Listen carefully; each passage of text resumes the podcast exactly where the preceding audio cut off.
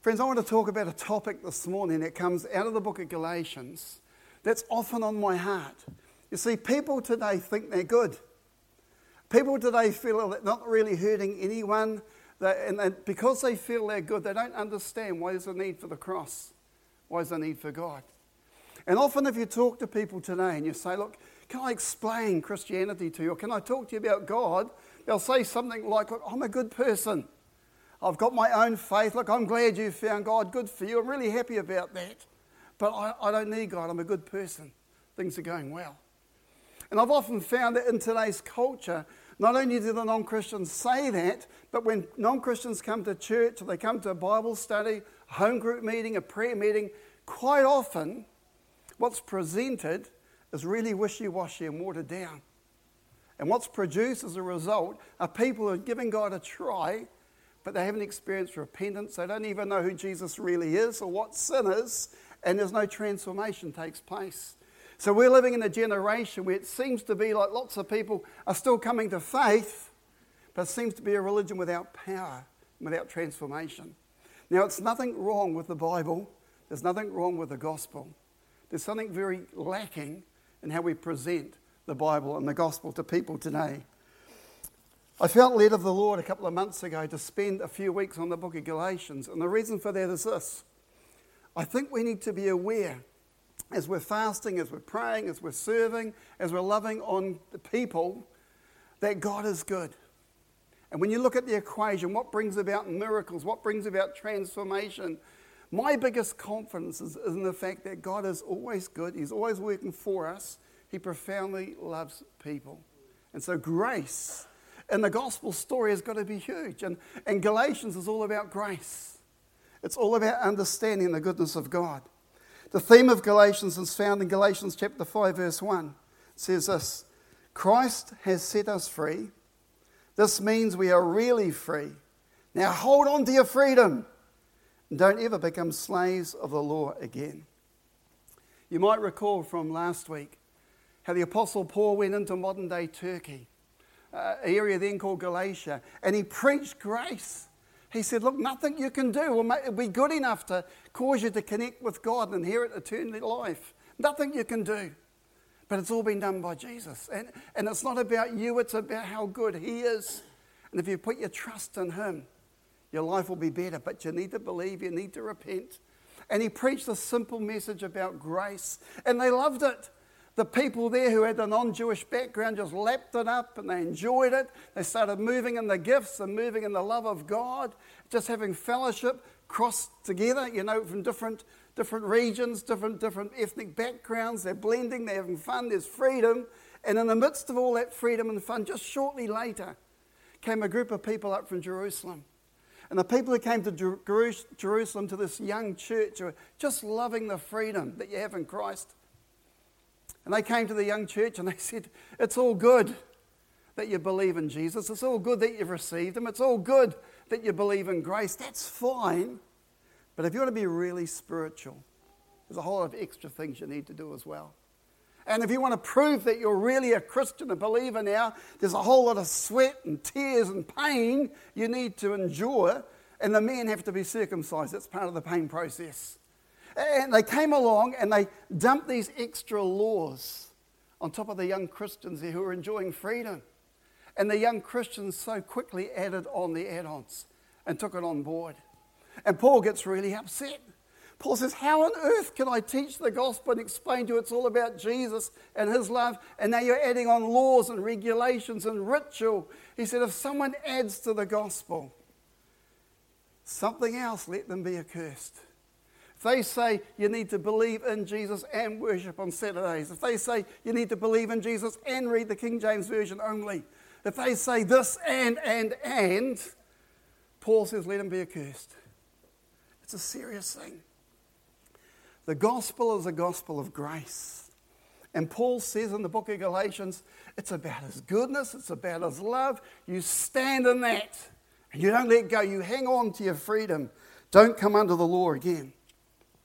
Now, if it's all about grace and relationship, the question then becomes well, why give us the Old Testament? Why give us the Ten Commandments?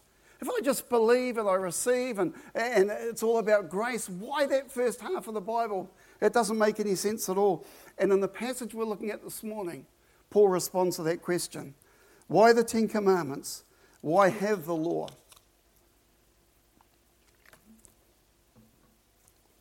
I'm going to read just verse 18, of Galatians 3, verses 18 to 29. For if the inheritance could be received by keeping the law, it would not be the result of accepting God's promise. But God graciously gave it to Abraham as a promise. What was the promise he gave Abraham? Tell the person beside you, friends. What was the great promise he gave Abraham? Just whisper it to the person beside you. This is years and years before the law was given to Moses, the Ten Commandments. God said to Abraham, Abraham, you're going to have great, a great number of descendants, and through one of those descendants, the whole world will be blessed. And if people believe in that descendant, they trust in that descendant, they'll be saved. Abraham, he goes, I believe what you're promising me, God.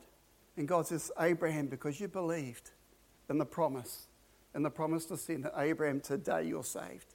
Today you're made right with God. So, huge amount of time, years before the Ten Commandments were given on Mount Sinai to Moses, a promise is given. Abraham, you're going to have a descendant, and that through that descendant, the world can be blessed. Obviously, speaking about Jesus.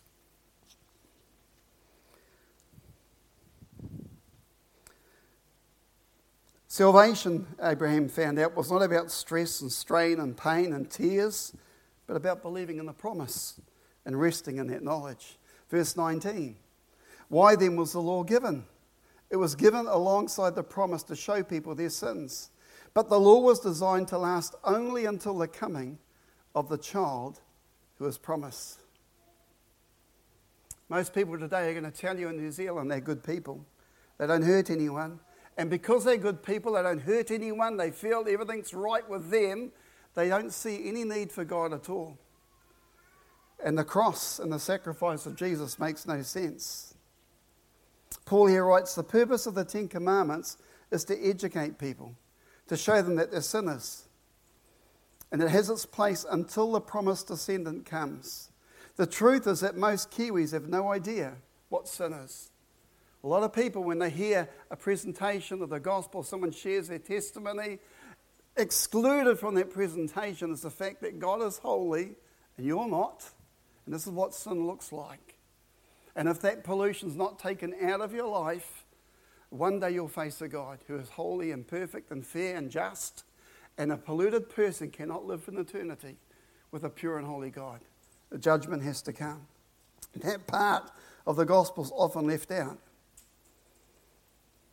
Most people today have no idea that it's wrong to hate on someone. It's wrong to be selfish. It's wrong to, to imagine stuff, to think about um, sexual things in your mind and play the tapes through. That God would say those things are sinful, are pollution, are terrible. Verse 19 God gave his law through the angels to Moses, who was a mediator between God and the people. Now, a mediator is helpful if more than one party must reach an agreement. But God, who is one, did not use a mediator when he gave the promise to Abraham. Here's a, here's a picture God speaks to Abraham. He says, Abe, just love your boy. You're a good man. He's a man of faith, the father of faith. He's a great man. Abe, you've believed the promise you're saved. Simple. God speaking to Abraham. How did the law come? The law came from God to angels, from angels to Moses. From Moses comes down the hill, he tells it to the people.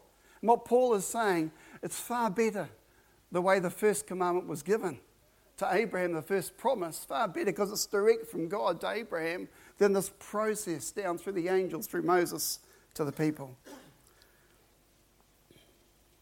It's a much better process. It proceeds, it's a greater process. Is there therefore a conflict then between God's law and God's promises? Absolutely not. If the law could give us a new life, we could be made right with God by obeying it. But the scriptures declare that we are all prisoners of sin. So we receive God's promise of freedom only by believing in Christ Jesus. Here's the problem Paul says If you believe in the promised one, you're saved. And the Old Testament suggests that if you obey the Ten Commandments, you're saved. So, Paul, is there a conflict? Is it obeying the Ten Commandments or is it believing in the promised one that saves a person? And Paul would say there's no conflict there, it's actually both. You can believe in Jesus and be saved, or you can keep the Ten Commandments absolutely perfect every day of your life until you die and be saved that way. And if you try that approach, you're going to find it very challenging. No one's made it except for Jesus. It's not a conflict, it's just that this one is possible, the approach of grace. And this one of works, of keeping the rules, is impossible. By looking at the rules, we become convicted of sin and we realize we need a Savior. Option one and option two are true. In fact, if you truly understand option two, and you look at the Beatitudes and the way Jesus further expanded on the Ten Commandments, it's terrifying. He says, You've heard it said if you sleep with someone you're not married to, you, are sinning, you know? Then Jesus says, But I tell you, if you play the tape around in your head, you've committed adultery of your heart. You've heard it said, Do not murder. But I tell you, if you hate on someone, you've committed murder in their heart. We can be saved by faith, we can be saved by obeying the rules. I kind of think that one's achievable because of God's goodness. And the, the standard for that is just too high for any human to achieve.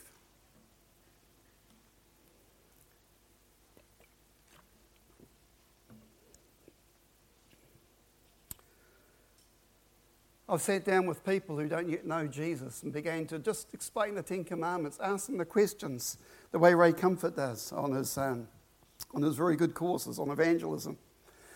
And it's interesting, even if they don't believe in God, and I ask them the Ten Commandment questions, conviction seems to come. And that doesn't surprise me because Jesus at one point says, Repent and believe in the New Testament. Truth is truth. And so you, you go take them to Exodus 20, do it from memory probably, beginning at verse 2, and you get these commandments You shall have no other gods before me. And you say to someone who's not a Christian, who feels they're good, who feel they have no need for God, um, has God always been number one in your life, before your family, before your work, before your golf, before your bank account, before your popularity? If not, you're a sinner. You're a polluted person. You're unlike God. Commandment two, you must not make for yourself an idol, i.e., make up your own belief system. Can you say that you've never once done that? You should not take the name of the Lord your God in vain. Boy, my spirit just reacts when people blaspheme in society. It's just ugly. It's like Satan's got control of their words to try and throw something back at God. It's a serious, serious sin. Remember the Sabbath day and keep it holy. In the Old Testament was Saturday. In the New Testament, we're told every day is holy. But the principle of having a day off to focus on God and rest from your work is still a principle we should respect and honour. Honour your mother and father. Have you ever spoken rudely to your parents just once in your life? You shall not commit murder. That includes hating on people. Have you ever hated on somebody at some point in your life? Then you're guilty the sin of murder. You should not have sexual relationships with anyone outside of marriage. Then Jesus goes on to say, even to imagine it is a sin. You shall not steal. Have you ever taken anything that doesn't belong to you? If so, God says you're guilty of the sin of being a thief. You shall not lie. Have you ever lied? Stretched the truth? Uh, come up with something to stop you facing consequences, facing some form of punishment or um, a consequence? Lies are serious. People who tell lies will not go to heaven. You shall not covet. Have you ever drawled over what other people have and sort of gone out on a limb to get something that you can't really afford? Then it's a sin of greed and it's serious. Kiwis say to us, I'm okay, you're okay. The Bible says, God's okay, you need a lot of help. You seriously need help. You need a Savior. And it points us to Jesus, the one and true answer. If we share the gospel without telling the whole truth, we create people who think they come, have come into the kingdom who are weak and fragile. And when the first pressure comes, the first challenge comes, the first unanswered prayer happens, they just up and they go. They go, oh, it didn't work out. Didn't tell me it was going to be this hard, you know, and they give up and they walk away. We need to tell people the whole truth. Often we say to people, Come to Jesus, He loves you and He'll forgive your sin. He'll give you peace. He'll help you through life and give you meaning and eternity in the life to come. And it's absolutely true. But we omit a whole lot of other truth as well. And we expect them to start the Christian life without understanding the holiness of God and the need for repentance. Ray Comfort years ago told a story of a plane that was about to crash. And I'll just pick on Air New Zealand today. It's probably not ever going to happen with Air New Zealand, but let's just pick on them. He tells a story of uh, a flight leaving maybe from Brisbane, uh, New Zealand, Auckland going to Brisbane. What's that, about a three and a half, four hour flight? Halfway across the channel, across the ditch, fuel starts leaking from the plane's wings, just pouring out. The captain summons the steward, the head steward, to the front cabin. And, and she says to the steward, Listen, we've got a problem. Uh, the fuel is just hemorrhaging from the plane. We are going to crash within half an hour. People need to put their parachutes on. We are going down. It's definitely going to crash. We're not going to make Brisbane. So the steward goes out into the, into the main air space there in, in the plane and picks up a microphone and he says quietly to people, Ladies and gentlemen, I hope you're enjoying your flight today. You know, flying with Air New Zealand. Um, for your comfort and convenience, would you please take one of these parachutes and put it on your back? You know, tea and coffee will be served soon. Uh, you'll be much more comfortable. You'll enjoy the trip. You might even feel more loved wearing one of our Air New Zealand parachutes. And of course, the, the steward walks out there into the plane, and who would like a parachute? And three hands out of 200 go up. They put on the parachute, and they put on the parachute, and it's not there. It's actually heavy and it's uncomfortable. Then they sit back in the seat, and now there's a lot less room between them and the seat in the front, you know, and they're sitting there waiting. And sure enough, the steward comes to serve coffee and tea like he promised he would. And just as he comes to the first guy with a parachute on, I mean, people are snickering at him, going, What an egg! What's he doing wearing a parachute on the plane? Don't they look silly, you know? Steward comes along and he spills a cup of boiling hot coffee all over this guy. He jumps up and he goes, This isn't what I was expecting. Blow your flipping parachute, you know, chucks it on the floor, sits back in his seat, looking all embarrassed and angry. Same time, different plane in New Zealand again. Please forgive me, in New Zealand. They're flying from Auckland to Brisbane. Halfway across the channel, the same problem develops. Fuel starts pouring out of the wing of that plane. The captain summons the head steward to the, to the cockpit. Goes to the cockpit, and the, the captain says, Listen, we've got half an hour max. Get those people to put on their parachutes. We are going to crash in the ditch. We're going to crash in the ocean. So the steward goes out and says, Ladies and gentlemen, sorry to inform you, uh, there's a real tragedy about to come up. We are definitely going to crash. This plane has got less than half an hour's flight time left.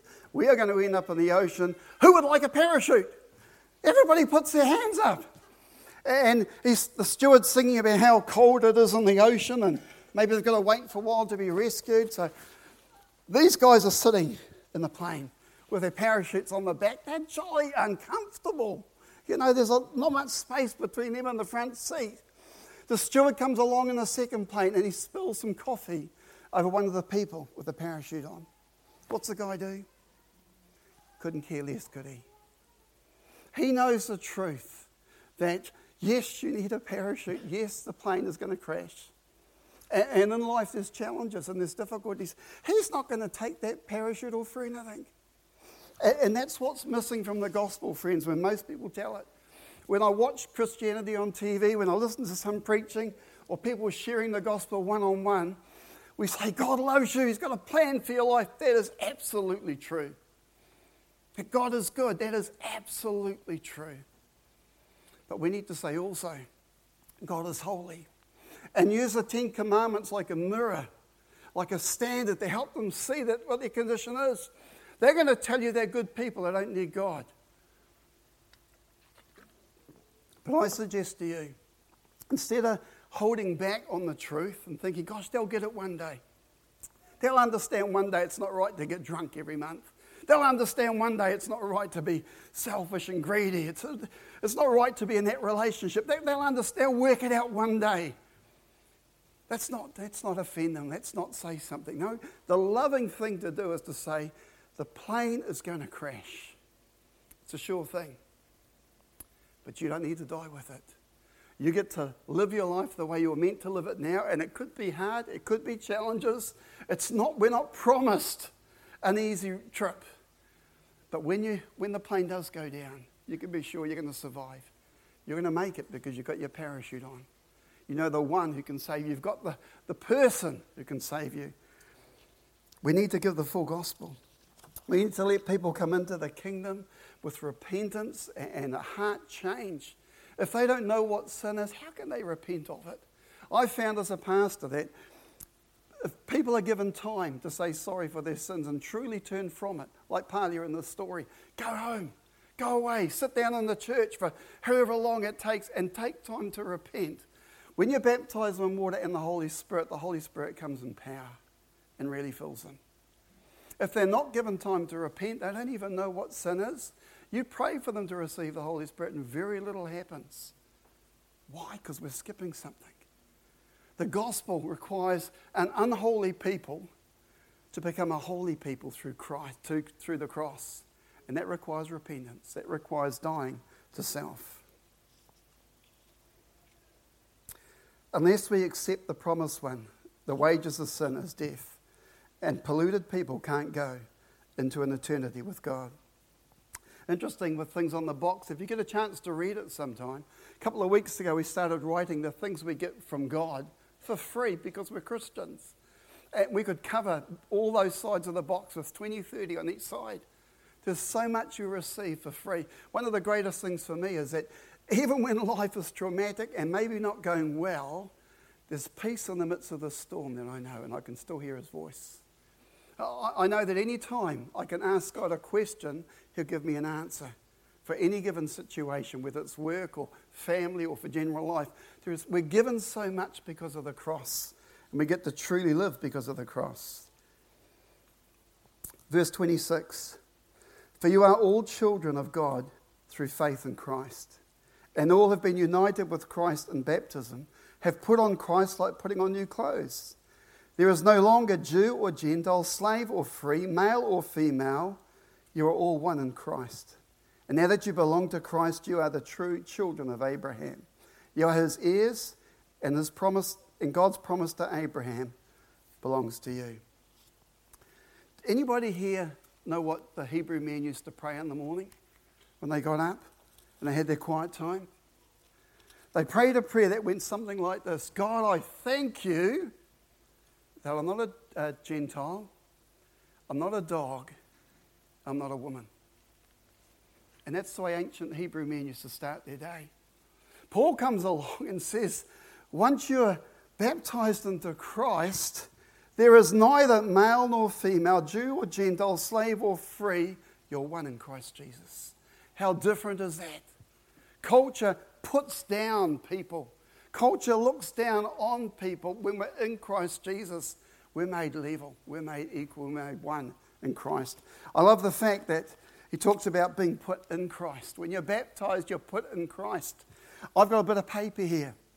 If I put that in my Bible and the Bible represents Jesus and close it, that bit of paper exists, but it's fully surrounded by the Bible. You and I, once we're committed to Christ, we come into the kingdom. When we approach the throne of grace, God the Father is not looking at us and going, there's Russell. Had all those patient patience problems and this and that and all these things he wrestled with. He doesn't see that. When I approach the throne of grace, when you approach the throne of grace, he sees the glory of Christ wrapped around us. He sees the holiness of Jesus put on us. We didn't deserve it. We didn't earn it, but it is what it is because we put our trust in the Lord Jesus. We're in Christ Jesus. It's not about performance based faith, it's about trusting Him and enjoying His goodness that flows to us day after day. We're equals, we are family. I want to say to you, friends, as we close this morning and as I pray, I want you to be brave. A lot of people will say to me, Don't mention sin, it'll offend people, it'll upset people. And I, I, I, accept you need to be led by the Spirit. You need to be motivated by love. You know, you need it's God's timing and how God wants things to, to be. But you, people aren't going to get the gospel unless you give them the full picture. And I want to encourage you this morning, family, to be brave enough. If you're sharing the gospel with someone over lunch this week, If you're sharing the gospel with someone who's visiting your small group, your life group, or maybe you bring a friend to church and they've got questions, don't water down the law. The law is a purpose. The law is to be a mirror to help us understand our condition, to drive us to the cross. And once we've got that, the purpose of the great purpose of the Old Testament is complete. There's still great parables there. There's great insights into people relating to God. There's some beautiful prophecies that Jesus fulfilled, and some are yet to be fulfilled. But the primary purpose of the law is fulfilled when you say, I'm going to trust Jesus with my life. I'm going to die to self and live to Him. Would you stand, please?